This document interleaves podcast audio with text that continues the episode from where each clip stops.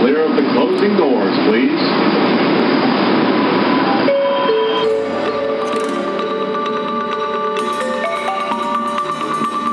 In a Brooklyn fractured into speculative storyscapes, fantasy, horror, sci fi, and the just plain weird come together in The Kaleidocast. Join Professor Brad Overstreet, Senior Junior Lecturer Sam Spellingbound, and Assistant Crypto Provost Dawn Fairweather Jenkins of the Metatechnic Institute, and Inquisitor James Earl King II as they explore the stories drifting in and out of your reality.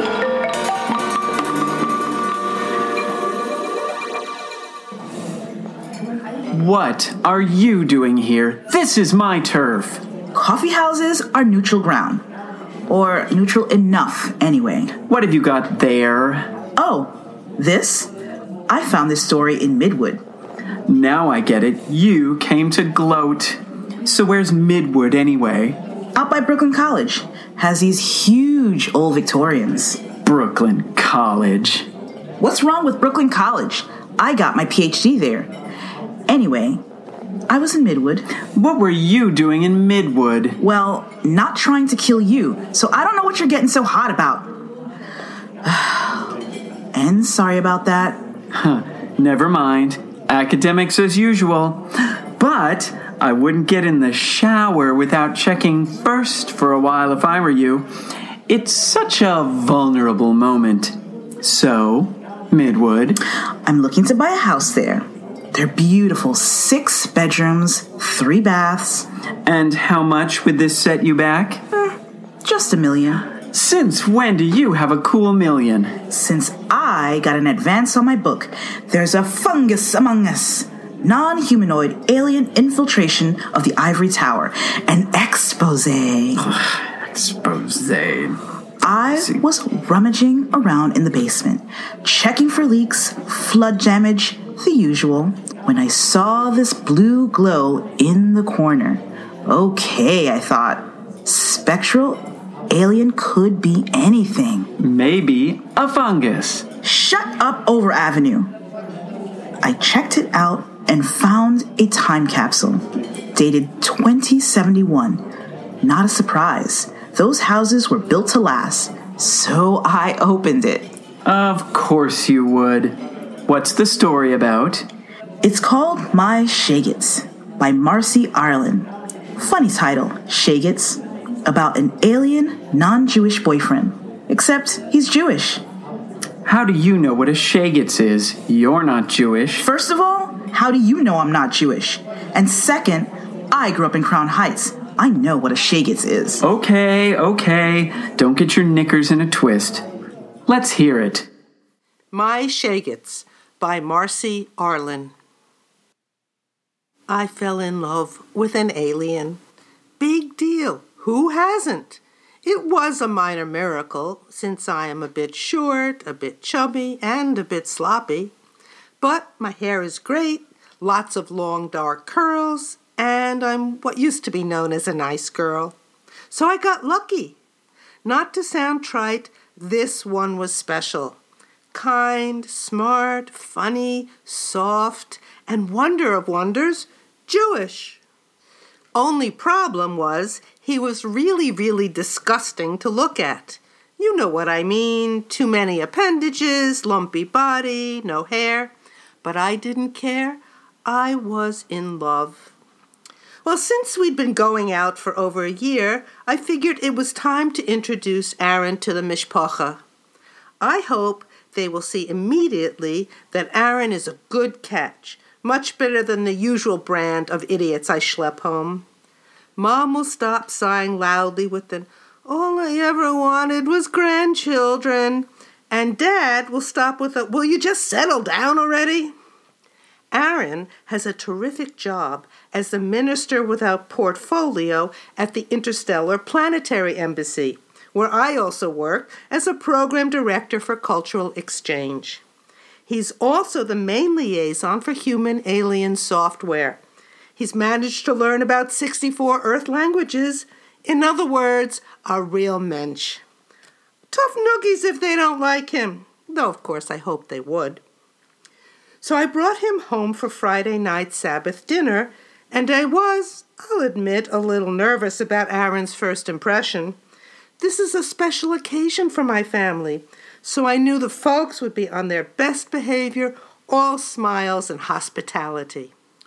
Unfortunately, as soon as my dad opened the door and took a good look at Aaron's extra wide toothy grin and got a whiff of his rotten lemon body odor, he vomited all over Matilda, our apricot toy poodle.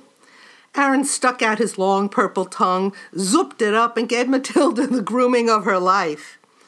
Dad turned green and ran to the bathroom on the first floor. He slammed the door and didn't come out all evening. I mean, really, was that rude or what? Mom came to the door and, I have to admit, handled Aaron's appearance a little better, just some silent gulping.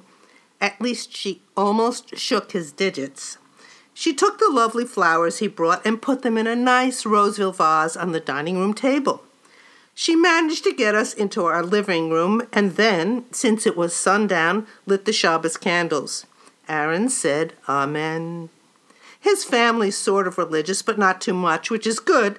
So if and when we marry, I won't have to keep a kosher home. I just don't have the time, and the dietary laws on Aaron's planet are too Byzantine to follow. His people converted en masse to Judaism when they landed their spaceship in the Negev in Israel and were met by scientists, a bunch of kibbutzniks, and the head rabbi. They just loved the dry heat, the chanting, and all that space. Anyway, Mom invited us to sit down at the beautifully set dining room table with Grandma's good linen and crystal and the vase with Aaron's flowers in the center. Aaron harummed along with a blessing over the challah, as was only proper. We all sat down to the wonderful dinner Mom had prepared, except Dad, who we heard loudly dry heaving and weeping for some reason in the downstairs powder room. Mom spooned out the roast potatoes, the steamed asparagus, and gave everyone a nice piece of paprikash chicken, leg, breast, wing, whatever. There was plenty. Aaron stuck his portion, a leg I think, under his mouth flap and in the most charming way crunched and dripped slime, so I knew he loved my mother's cooking, which is always a plus. One thing he does I don't like is talk with his mouth full, and I will have to break him of that habit. Mom had just sat down to join us, and Aaron was complimenting my mother on her cooking when one big slimy chunk of crunched chicken flew right into her eye. She turned red, then white, gagged, and ran to the first floor bathroom. But my dad was still in there. She pounded on the door. Stanley, please, it's an emergency. No dice. So she ran upstairs, but didn't quite make it, and vomited all over the nice white shag rug on the landing.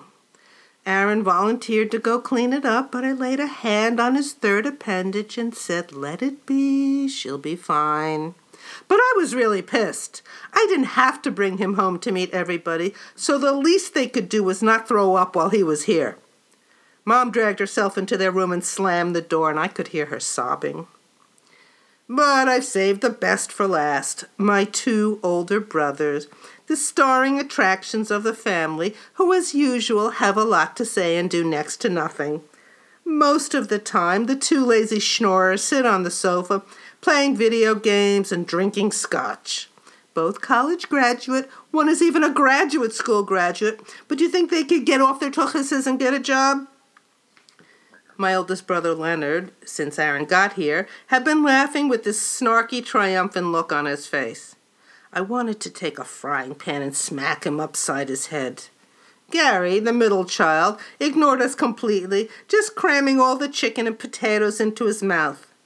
I think Gary would eat oysters in an autopsy, stomach like cast iron.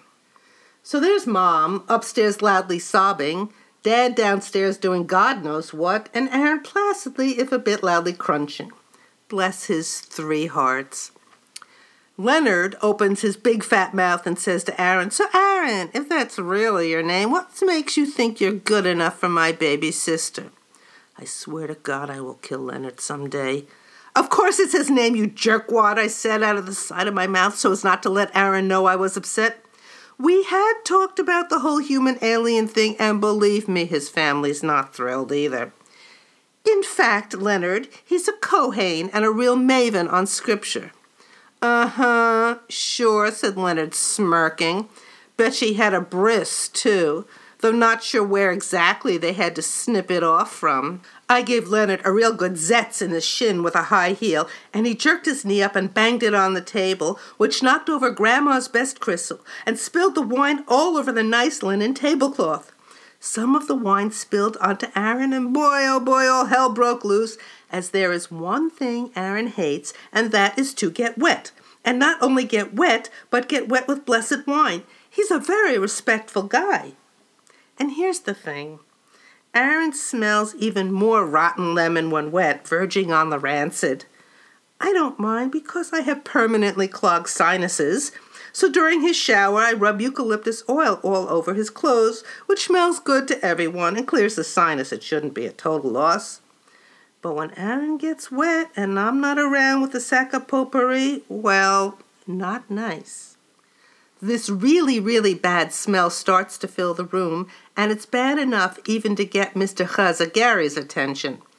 Leonard pushes himself away from the table, grabs a lovely embroidered napkin brought all the way from Bialystok, mind you, covers his mouth, but alas, alack, it's too late, and Leonard the wise guy barfs all over what's left of Mom's nice chicken dinner, all over the asparagus, and best of all, all over Gary, who jumps up, screaming, What the fuck?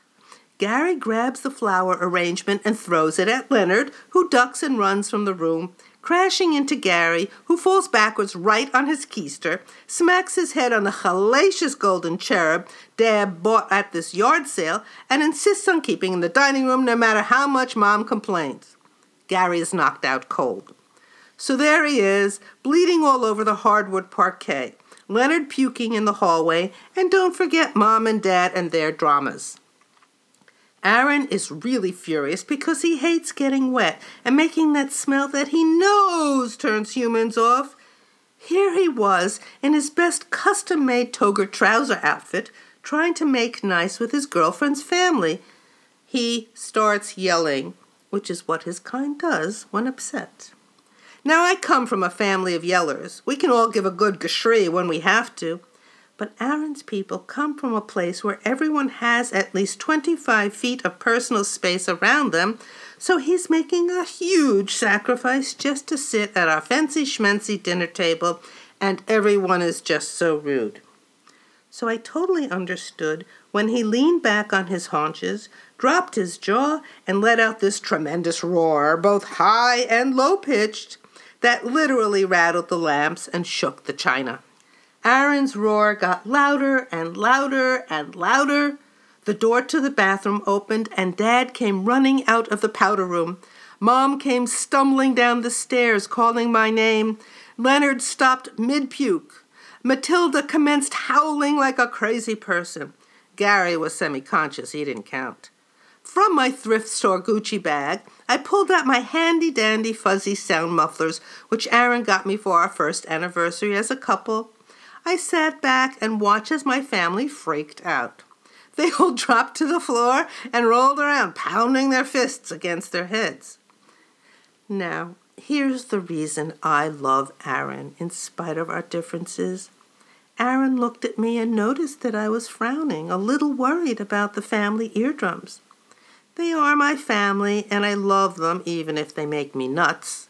He stopped roaring and looked rather sheepish which he always does after losing his temper. I affectionately patted his nice, broad, spotted shoulder. Melinda stopped howling and looked around, puzzled. The family lay on the floor, exhausted. Gary was slowly coming to. He could sleep through a volcano. You know, Aaron is such an interesting guy. You never know what he's going to do next. He has been known to turn himself inside out when he gets frustrated, so all his guts are hanging onto his derma, dangling and quivering and pulsing. I knew that would definitely not go over big at my house. But he surprised me as usual. He put the flowers back in the vase and set them on the table, arranged the dishes, uprighted the crystal, and sat down with his napkin folded neatly into the lip of the toga. He folded his 16 digits in his lap and started humming, which is his way of gathering his thoughts. I sat next to him and looked at my plate to be polite. Then he began to speak. Aaron has a heavy accent, but I think my family got most of it. Respected birth parentals, loyalist siblings Leonard and Gary. He paused. Aaron is like me and likes a bit of drama. I waited expectantly.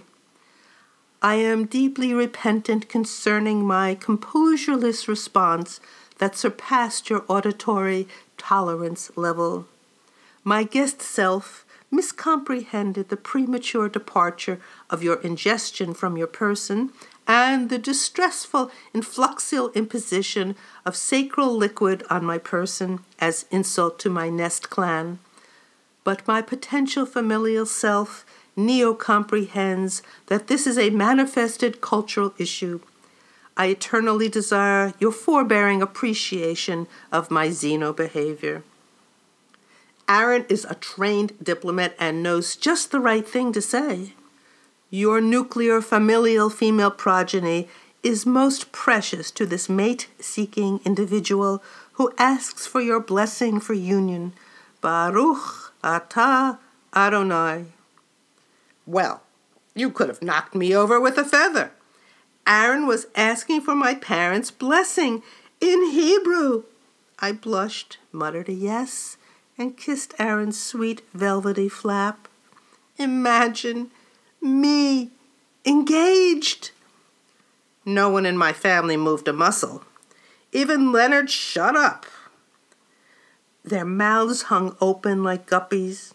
I think my parents had pretty much given up on me finding someone.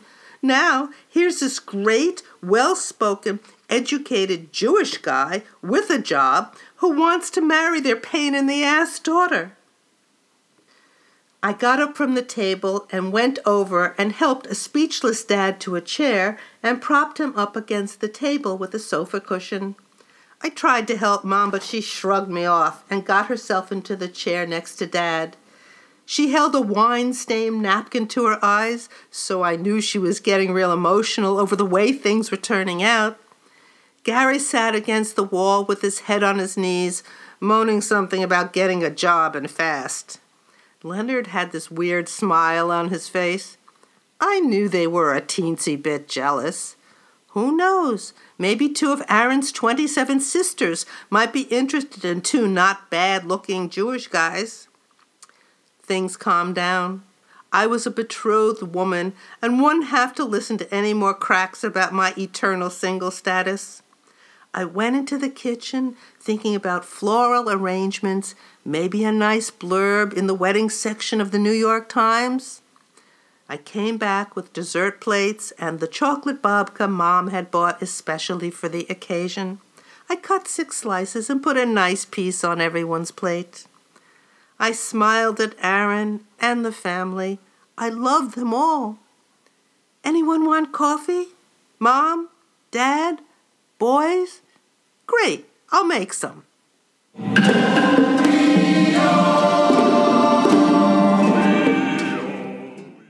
Marcy Arlen teaches theater for social change at Pace University and is artistic director of the Obie winning Immigrants Theater Project and is a Fulbright Scholar to Romania and the Czech Republic.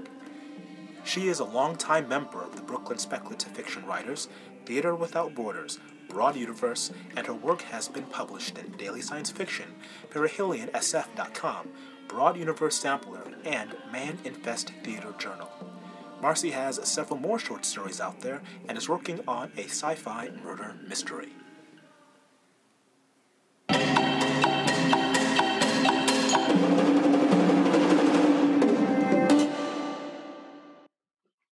So this next story comes to us from where in Brooklyn exactly? Well, that's the thing. When I said Brooklyn, Yes. I may have sort of meant the, the Lower West Side. What? What are you talking about? I know, I know, but listen, this is genuine Rick Bowes we're talking here. We send you out on one simple assignment. Send me out, he says. Listen to this guy. Hear me out. there I was, just getting off the six train, you know, with the cube and the birds and. I know the place. Right, anyway. There's a little coffee shop, and I stop in for a macchiato. you drink macchiato? I can't have a little class. Don't interrupt. Anyway, that's when I see it at the table next to mine. Pure, uncut Bowes sitting right there between the biscotti and the napkins. So I introduce myself, I make an offer on the piece, and the guy lets it go for. How much? Look, you're missing the point. This is the kind of story that needs a home. Well, as it happens, we were looking for a little Bowes. What I tell you. His Only Nose by Rick Bowes. A few weeks ago, I passed a guy in Bleecker Street in Greenwich Village.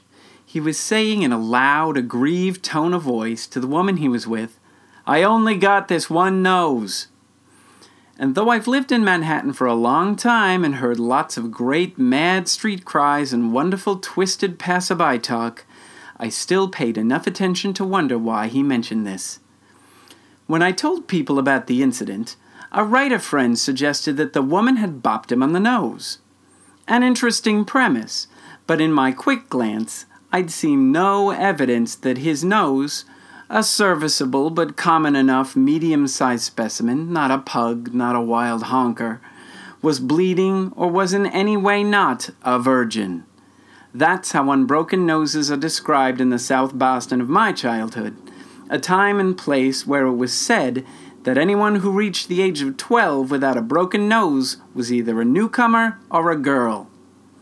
My friend, Liz, who has known me for decades, was inclined to believe that he came from an alternate world where any individual could have a variety of noses and other body parts. At first, I thought this was a nice piece of whimsy on her part and was amused. Then she reminded me of a couple of people. The first was a man with whom the sister of a mutual friend went out, a guy who was fascinated but terrified by electricity. One night, drunk and stoned, he claimed to be from a reality where Con Edison had never moved from a very crude direct current to alternating current. Thus, the New York City of his birth was a dangerously lighted and electrical fires were commonplace. The sister soon dropped him, and we learned no more. Another was a bartender with what sounded like a French Canadian accent who worked at a place on Sullivan Street years ago. He would claim, once he had a few in him, that he came from a world where Napoleon had conquered North America and Nouveau York was French speaking. You know, my friend said, that every time there's calamity anywhere in the world war, poverty, pestilence, man made or natural disaster refugees from that location appear in this neighborhood and open ethnic restaurants. It's a law of nature. We've got all the old and new trouble spots from Italy to Ethiopia, Vietnam to Afghanistan. I'll bet Libya's next. If all of them end up here, why not people from alternate realities? When I mentioned this jokingly to a guy I know, Frankie, an administrator at the university, he told me in a condescending manner that everyone used to say alternate reality, but the label is now considered insensitive. The correct term is diverse origin worlds, or DOW, and that this situation was just beginning to be better understood. I mentioned that troubles in places with unfortunate histories always translate into refugees in the neighborhood. Frankie said, once you get used to tailors from Xinjiang and Uyghur, and Italian restaurants with waiters from Bangladesh, there should be no surprise at some couple arguing about what nose to wear. Why would anyone from a place where people had life sciences so advanced that they could exchange body parts at will come to live here? I asked. Why did so many people flee Europe when it was the center of culture and technology to come here? He asked. Stuff back home forced them to. Everyone keeps quiet about it, but I'm told there are DOW support groups to help refugees over the rough passages in their transitions to this world. I think it's kinda interesting. Reconsidering the incident that had started all this speculation, I recalled the woman with whom the one nose guy was walking. Hers was casual but cute and slightly upturned, a fine piece of retrousse nosery, far more stylish than his. I wondered if she had made some disparaging remark about the one he wore. A thoughtless person might do this, little considering that the nose someone else wears is the only one he owns, and thus force him into an embarrassing confession. Other things happened over the next couple of weeks. A long ago lover came back and visited the city.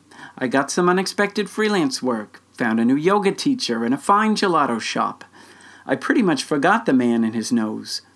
Then, one morning, stuck in traffic on Canal Street, I looked out of the taxi and noticed a sign in a third story window. It offered DOW counseling along with assistance on visas and immigration status. Later on that very same day, I again passed the man and the woman on Bleecker Street. I'm 99% positive it was them. But the nose is an important part of one's face, and their noses were not the ones I'd previously seen. His was somewhat larger and more commanding. Hers was curved and a bit sensuous. I thought of Anthony and Cleopatra. They looked like satisfied and confident New Yorkers striding down the center of the sidewalk and forcing everyone else to walk around them. On a nice summer day, a bit after that, I sat on a bench in Washington Square Park telling my friend Liz what I'd found out about noses and diverse origin worlds. Two extremely thin 30 something women carrying nicely upscale shopping bags passed by close enough for us to hear them. For June, it's closed for work, weddings, and hauntings, said the one. Hauntings, said the other one. You mean at that abandoned place upstate? Uh huh, said the first. But not enough of us are here for a real haunting.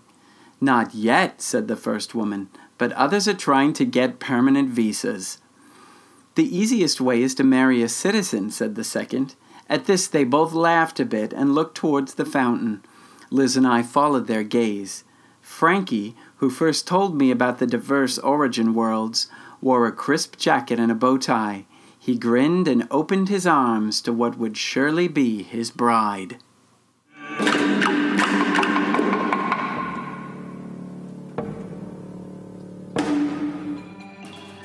Author Rick Bowes has published six novels, four story collections, and over 80 short stories.